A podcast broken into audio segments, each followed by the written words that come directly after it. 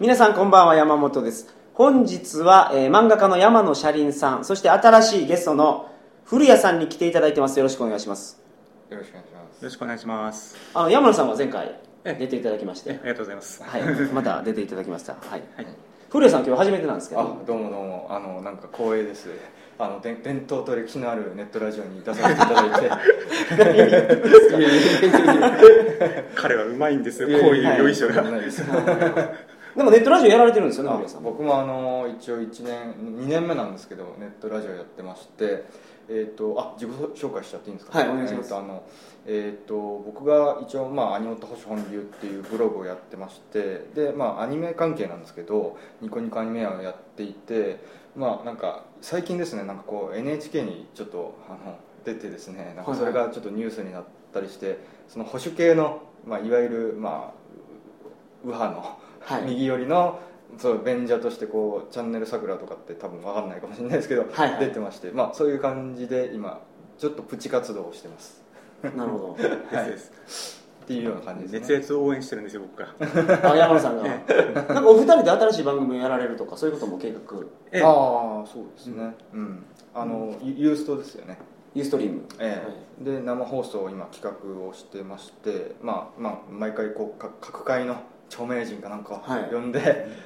あのインターネット生中継をやってでまあ山野先生はこう喧嘩流とか若者奴隷時代とかっていうこう実質のねあのリアルの本を出されてますから有名人ですけど僕はまだまだあの知名度がないんで、はい山野先生にこうあのお世話になってちょっと知名度を上げ上げていただこうか なと。いや、こ僕としては彼のこの喋りをこう、うまく利 用して、なんとかこう、小判、小判ざめしたいなと。ああいいじゃないですかだからねそのいい関係ではあるんです利害よ。が一致してるというそうそうなんですよね。なるほどねでこのお二人をゲストにえー来ていただいてですね今日は山野さんがすはい出版の話ですか、出版うとん電子出書版と籍電です子ね。書籍の話をしていただけるということで、どうぞよろしくお願いします、はいよろしくお願いしよろましくすお願いしますそれではトリカゴ放送始まります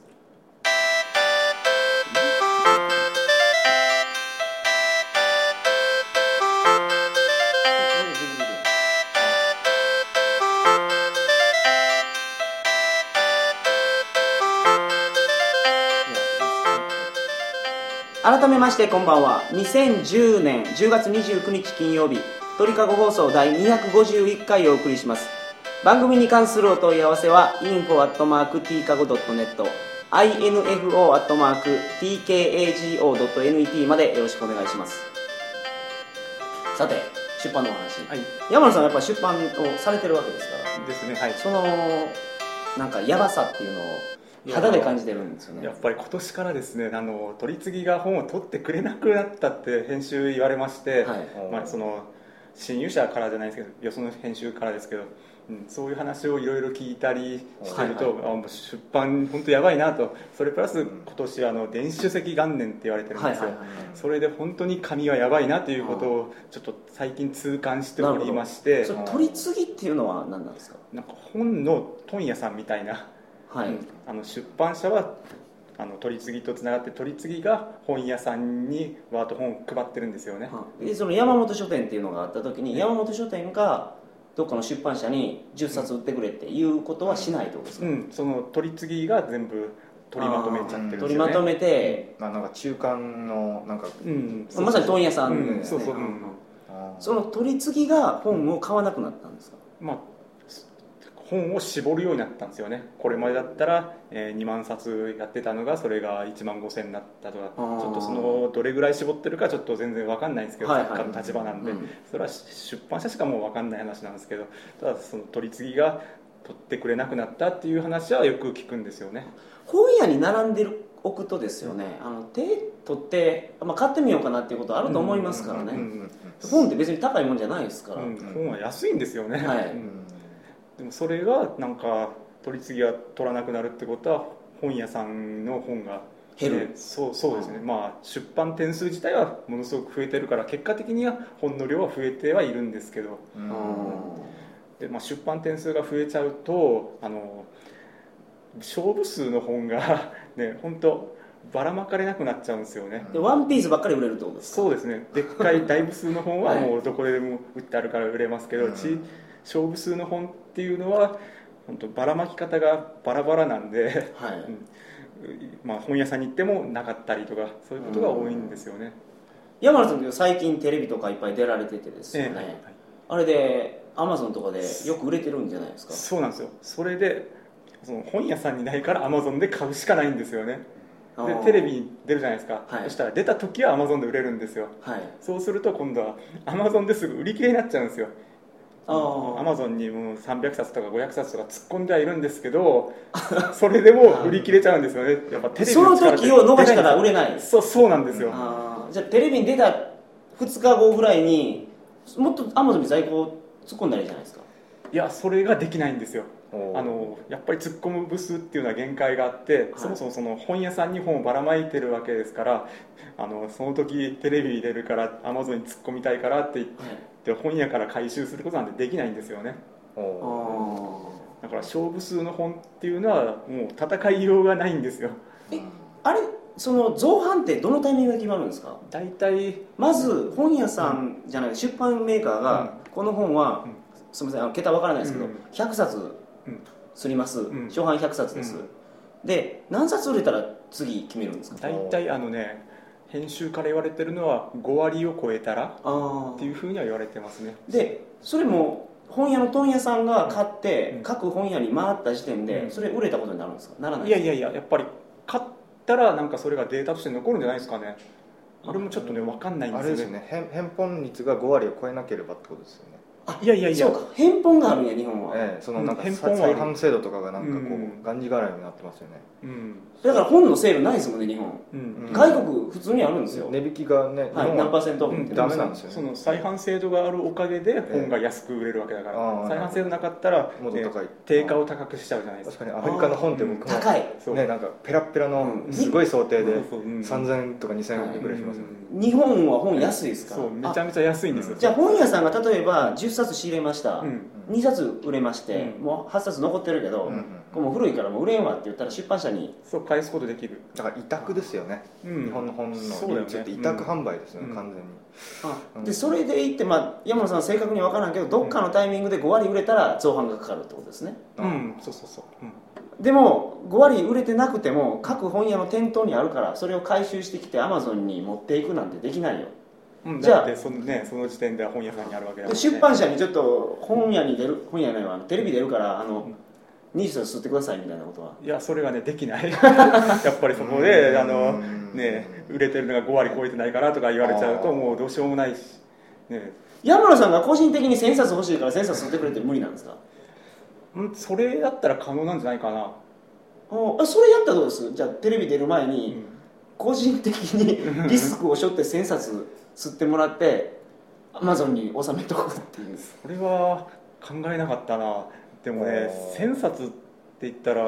いいくらになるんだろうな制作費すごい1000円の本が1000冊だからえっ、とえいくらですかえー、っと1000円が1000冊でしょ100万ですかね1000万あ100万ですね僕あ100万です100万です、はいいや100万は出せないっす よ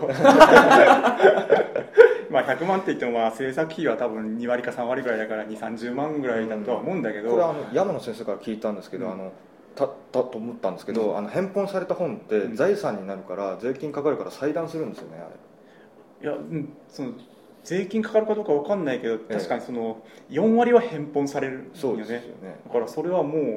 いや決算の時に在庫として持ってったら税金かかりますよそうですよねあーそうなんだ裁判してあの、処理しないと雑損の処理かだなかんらかものすごいなんか非効率なシステムですよね、うん、うんでもさ書店にばらまかないと、えね、目に留まってもらえないわけだかえらさあそれあんまみんながそのアマゾンとかで買うんだったらいいんだけどあアーマゾンで買うっていう人はもうその書店いなくてもう最後の、ーうんね回避する手段として買うわけだようね、んあー田舎はそうじゃないですけど僕高知なんですけど、高知県って本屋さんが小さいんですよ、うんうんだあから欲しい本がほとんどないから、うんもう本屋を諦めてるんですね、うんあなるほど、ただ中身確かめるとき僕とか東京に来ますから、うんええそこで確かめれるから、結構まあ本屋とかないんですかねなんかありそうな雰囲気だったんですけどあの大きい本屋がないですねああでもね大きい本屋がね各県に1個あればその分配がきれいにいくと思うんですよ、ーそしたらその勝負数でもそこの本屋に行けばあるっていう状況を作れるんですよね、はでも町の本屋がいっぱいあるとどうしてもその分配がうまくいかないから本屋に行ってもないよっていうことになっちゃうんですよねだから本屋さんの数を少なくしちゃった方がかえって本は手に入れやすいんじゃないかと俺は思うんですよ、あーなるほどね、うあんそうかもしれないですね、うんコンピューター関係の本とか高知じゃ買えないですもん、ああそうですか、うんはい、だからムーバブルタイプの本とかワードプレスの本とかああそういう技術書がないんですそうよいうのって電気屋さんの方にないですかいや電気屋ヤマダ電機とかの本コーナーもあるんですけど、うんそこにもないから結局アマゾンで買ってるんですよああこれはもう手に入らないから買うしかないんですよ、うんそこうで、んそうなんですよね結で局ねそれと一緒で山野さんが書かれてるような若者奴隷時代とか、うんもうまあ喧嘩流ぐらいになったら多分あるでしょうけど、うんうんいやでも今ないかもですよやっぱもう5年経ってますからね一巻はうんだからどうしてもねアマゾンで買うしかないからだからね勝負数の本ほど実はアマゾンで ランク高かったりするんですよね、なるほど、うん、あちょっとすみません話が結構ああずれてるのかもしれないですけどこれ出版業界がやばいっていう話なんですよねあうんでそれはまずこういう理由で問屋さんが本を買わなくなったとうんうん、だから不況っていうのが大きいんじゃない根底にはやっぱり日本人のまあこれありきたりな言説ですけれども、まあ、活字離れであったりその本を買うもそもそもの所得が例えば携帯とか通信費に回されちゃったりっていうその根底のこう社会情勢はどうなんですかね。活字はね、うん読むようにはなってるんよええええあた読むただま僕も活字離れしてないのあしてないですインターネットでめちゃめちゃ読んでますからあそうですよね、はいただ本という形で読むのは減ってるかもしれないあのね大学生とかはええ昔の大学生の方がえ本としての形では読んでた、うあんーでも活字云々で読んだったらやっぱネットでみんな読んでるからねえあじゃあ活字離れが起こったん活字じゃな離れくはて起きてない本という物体のそうそそうそのうもそうのの離れは起こってるっていそうれは起こってると思うんそれはう、うんまだなんかよく言うんですよその活字離れをして本を全然読まなくなったっていうんですけど、よく考えてみたらネットって文字文化ですよねまだまだそうそうそういいややまあニコ生とかありますけど、はいまあそれをずっと見てる人もあんまりいないじゃないですか、はいやっぱりネットって文字文化だから、うんそう言われると多分読んでる活字の量ってそんなに多分変わんないと思うんですよ、うんむしろ増えてるんじゃないですかかもしれないですね、だっていつもツイッターやって見てるからねうんただねうん読む時にその本だったらその一つのテーマに対して一冊の本でガーって知識を総合的に入れることできるじゃん、はいはいでもそのネットだったら断片的な情報になっちゃうから、あその知識の なんていうんですかねあ入れ方っていうのがちょっとおかしくなってんじゃないのかなって思うんああそうかもしれないですけど僕の場合はネットって検索できるじゃないですかう、うんでこの話について興味がありますってなったらそれ調べれますよねすぐ、うんあ本ってその作者の見解しか入ってこないから、あーそういう意味で言うと調べる人はうんえ深くいけるんですか調べる人はね、はい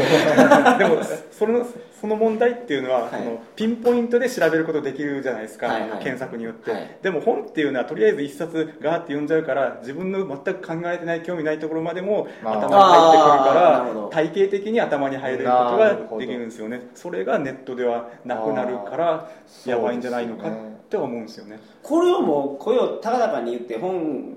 業界の復興を目指すっていうのはどうですか いやだってもう紙文化 紙って邪魔じゃないですか、あうーんそうですね紙が邪魔だからみんなそのうんあの電子書籍とかなんとか言ってるわけですよ、はいあの100冊分のデータを iPad とかに入れてどこにでも読めるとかすごく便利みたいじゃないですか、便利ですよだって CD とかまさにそうなってしまいましたもんね、うん iPod ですようね、んうん結局初め MP3 って音質悪いから CD みたいに人間の耳じゃ聞こえない音も入ってた方がいいよって言いますけど、結局コンテンツなんですようんコンテンツ多い方がやっぱ便利ですもん、うんうんこう iTunes でいっぱいコンテンツがあって、まあ、簡単に安く買えるからそっちのデータでみんな買うようになっちゃったってことですよね、うんはい今あー音楽はその3割ぐらいらしいですけどねデータで買う人はあー残り7割はパッケージですようやっぱりそのパッケージの方があのビジュアル系とあかいろいろあるじゃないですか、ね昔ジャジャそケうジャケ買いってそうまあ今もありますけそうど今もその、うんコアなファンはジャケットで買っちゃってますから、ん、山野さんって結構あれでしょなんかハードコアかなんかメタルかなんかメこうメタル大好きついて ですでもねだいぶ買わなくなっちゃいましたよます、はい昔はすごかったんでしょ昔は結構買ってましたね月何枚買ってたかなでも10枚以上は買ってたと思いますよ、うんなるほうどんいや僕も僕は買ってないですね何年か前にいや僕も買わなくなりましたね、うんいや俺も買わなくなりましたよ ねうんえうん なんか菅野陽子かなんかのサントラ買ってそれで以来買ってないですねえらいの買ってますねいやアニメ化ですからねそうそう、はいい、やだから昔はなんていうかこう本にしても音楽にしても例えばジャケ買いっていう文化があったり、うん今度だって背表紙を、まあ、人に本棚に並べて人に自慢したいっていう欲求みたいなのがあったじゃなあいでりすか、ましたちょっとタワーレコード行くのかっこよかったですそうそうそうそれ自体がファッション行為だったはじゃないでいすか、あそうですねうんモテてたんですよそうタそうワーレそうそコうードに行ってたらうんだから結局昔の,、まあ、あのレコードだってその、はいまあ、ジャケットの面積がでかいですけどそれまあ聞いてもいないのに部屋に飾っておくことがそれがまあ一種のステータスだったわけですよね、それやうんそれですよやっぱモテるっていうのはうん大事タバコを今吸わなくなったのもあれモテなくなったからなんですそうよですそうですじゃあ本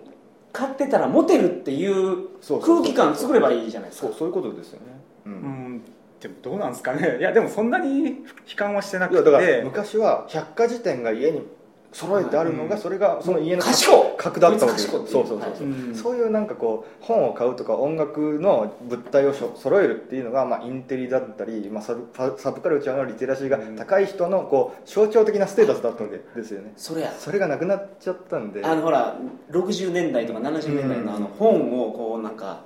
糸でくくって肩に担いで持っていく古い漫画表現とかでよくいやでもまあそんな電子書籍に伸びるって言っても今500億円市場なんですよ電子書籍っていうのは、はいそれ上限はに2000億円って言われてるんですよねうんで今出版紙の方はあの95年がピークで、えー、と2兆6000億円ぐらい2丁、うんもうすごいで今2兆を切って1兆9000何億円ぐらいなんですよねまあで今年は1兆8000何百億円ぐらいますごい減でりようですねい減っちゃってるんですけど、まあ、すえー、と下がり止めるのが止まるのが、えー、と1兆23000億円ぐらいと俺は思ってるんですよだかうらん下がるって言っても、まあ、限度はあるわけですよねうんうんだからまあそこにいで生き残ればいいわけですよねそこでそんな、うんその本本棚に並べておきたい本を作ればいいわけですよねじゃああれだ1億うーあ1兆2000億円で下げ止まるってことこと国民一人当たり1万円ですかいやねそれぐらいかな儲けを考えるやったらですよね、そこで、まあ、下げ止まりを、うんまあ、ここぐらいまでしかいかないって予測してですよね、そこを守るよりは、ここ500億からうん2000億に増えるんでしょ、うんこれ2000億って決まってるわけじゃなくてもっといくかもしれない、まあそうですねこっちをやっぱ狙うべきじゃないですかねいやでもねその電子書籍っていうのはじゃあどうやって売るのっていう話になっちゃうんですよはいはいはい、うんだから電子書籍の宣伝する場っていうのはインターネット以外にどこにあるのと本だったらあうのん本屋にもあるしコンビニにも売ってあるじゃないですうかんなるほ、どではデパートにも売ってあるし駅の本屋にも駅の本屋というか駅売店にもありますけど、はいはいはいじゃあ電子書籍っていうとそういうところに置かれるかっていうと置かれないじゃないですか、うんでデータだからさだからあのさっきの話に絡めると再販制度があって日本は若干安いですよね、本がだからアはいメリカがめっちゃ実体のものものの紙が高いから電子にしたらすごく割安感が感じるんですけどそうそうそううん日本はそんなにないっていうのそれががない再販制度の自己矛盾ですよねそれは、うん、う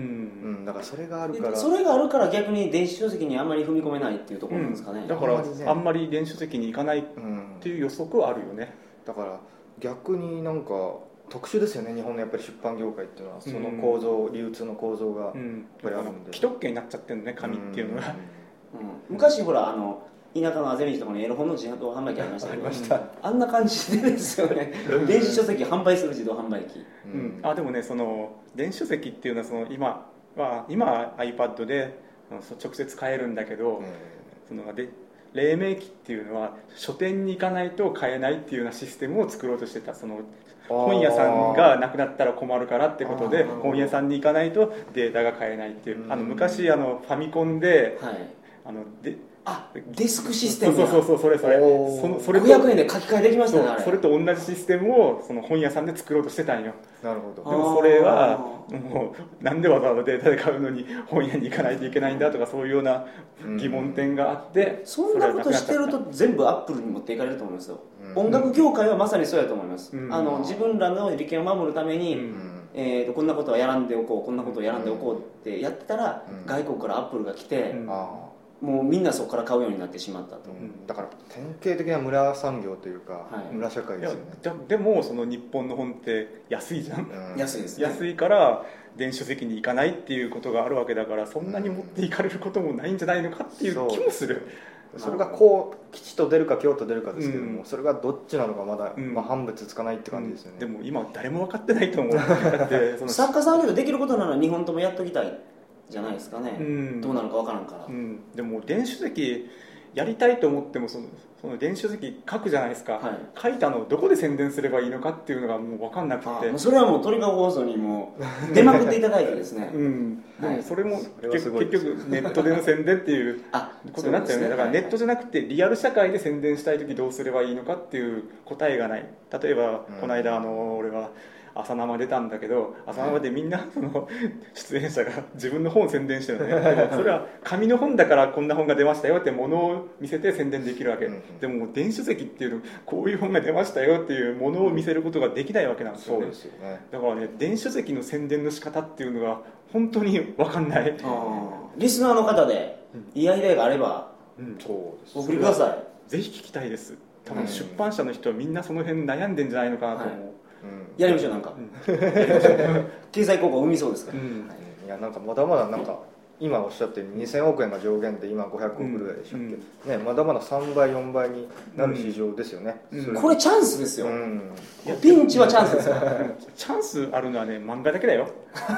いやあの今500億円って言ったけど500億円のうちの、えー、と7割半は漫画なんですあよじゃあうん3780億円がそうそうそうそうあうんでそのうちその漫画の半分以上はエロ と BL だからねみんなこっそり買うそうですよねそううんそれが重要なんよね、そうですよね今のところ電子書あ籍って電子書籍はもう BL とエロそうそうそうそうあーなるほど本屋で買えない恥ずかしいやつをみんな買ってるんでそうすかそうそうそう確かにうん確かにだらそういう必要に迫られてっていうことで買ってんじゃないのかな、うん今だからだから実質的なそのなんか伸びしろはもうちょっとちっちゃいかもしれないですようね、んうんだから上限2000億になった時多分漫画っていうのは半分ぐらいかなとあちなみに紙における漫画のシェアっていうのは大体4分の1弱ぐらいあそうなんですかそうそうえっ、とね2兆円のうちの今は2兆円のうちの4500億円ぐらいが漫画なんですよおうんー4500億ああそうか、うん僕は実はあの漫画しか読まないんです よ僕もやばい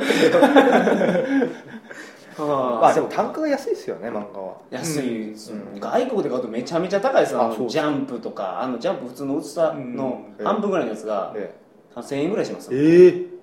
日本は漫画が安いうんお漫画安いですよ、すっごい安い、だって400円で買えちゃうもん400ね円買えちゃいますからね、えー、1000円もするんですかはい異常ですねそれは漫画読まないですよね、いやでもあの活字って新書で700円とか800円とかするじゃん、はいあれって文字書くだけでさ、まあ、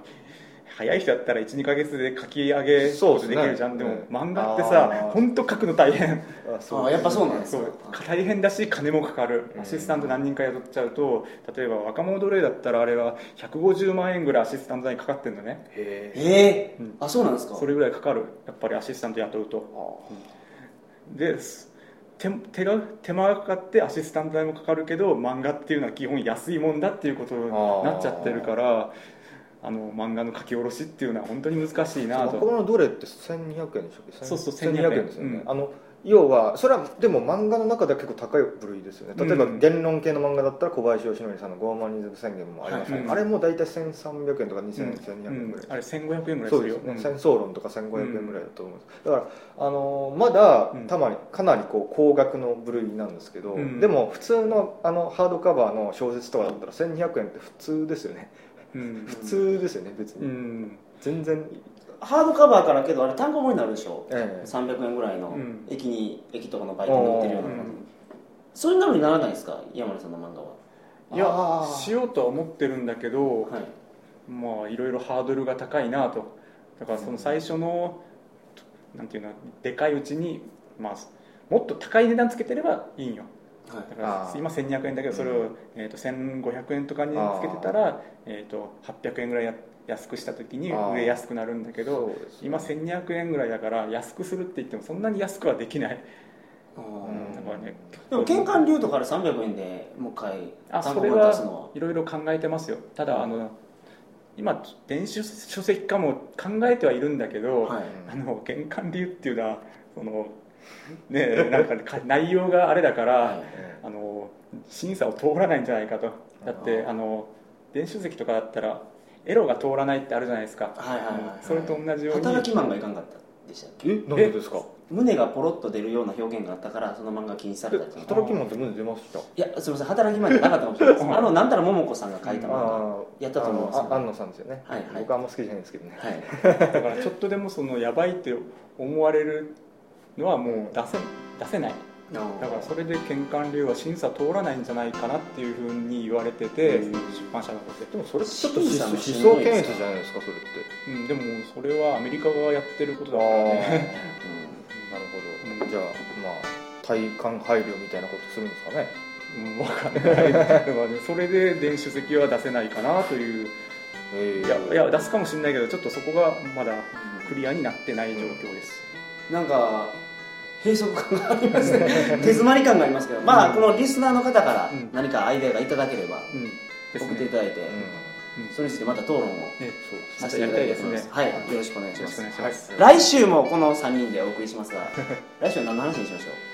え何でえしょう古谷君何する萌えと萌えがいいアニメまあ萌えというか僕は実はちょっと萌えとは距離を置いている人間なんですが、はいまあ皆さんあのお分かり方も聞いてると思うんで最近のアニメ事情なんかも踏まえて、はいえー、と日本のアニメ業界ではどこに行くんだろうかみたいな話をアニメの専門家というかアニオタあアニメ批評とかやってますねあブログとかで、えじゃあアニメに関するお話を来週はしていただくということ でどうぞよろしくお願いしえますよろしくお願いしますよろしくお願いしまそれでは皆さんおやすみなさいませ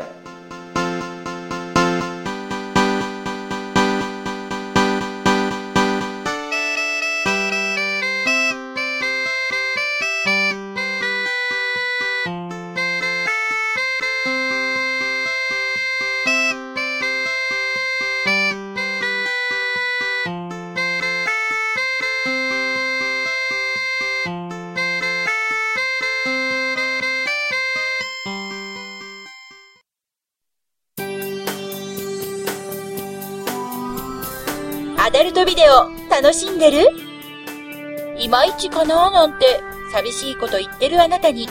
いいこと教えてあげる。この番組を聞けばとっておきの AV が見つかるはずよ。いいインターネットラジオ AV 人生相談。聞いてみて。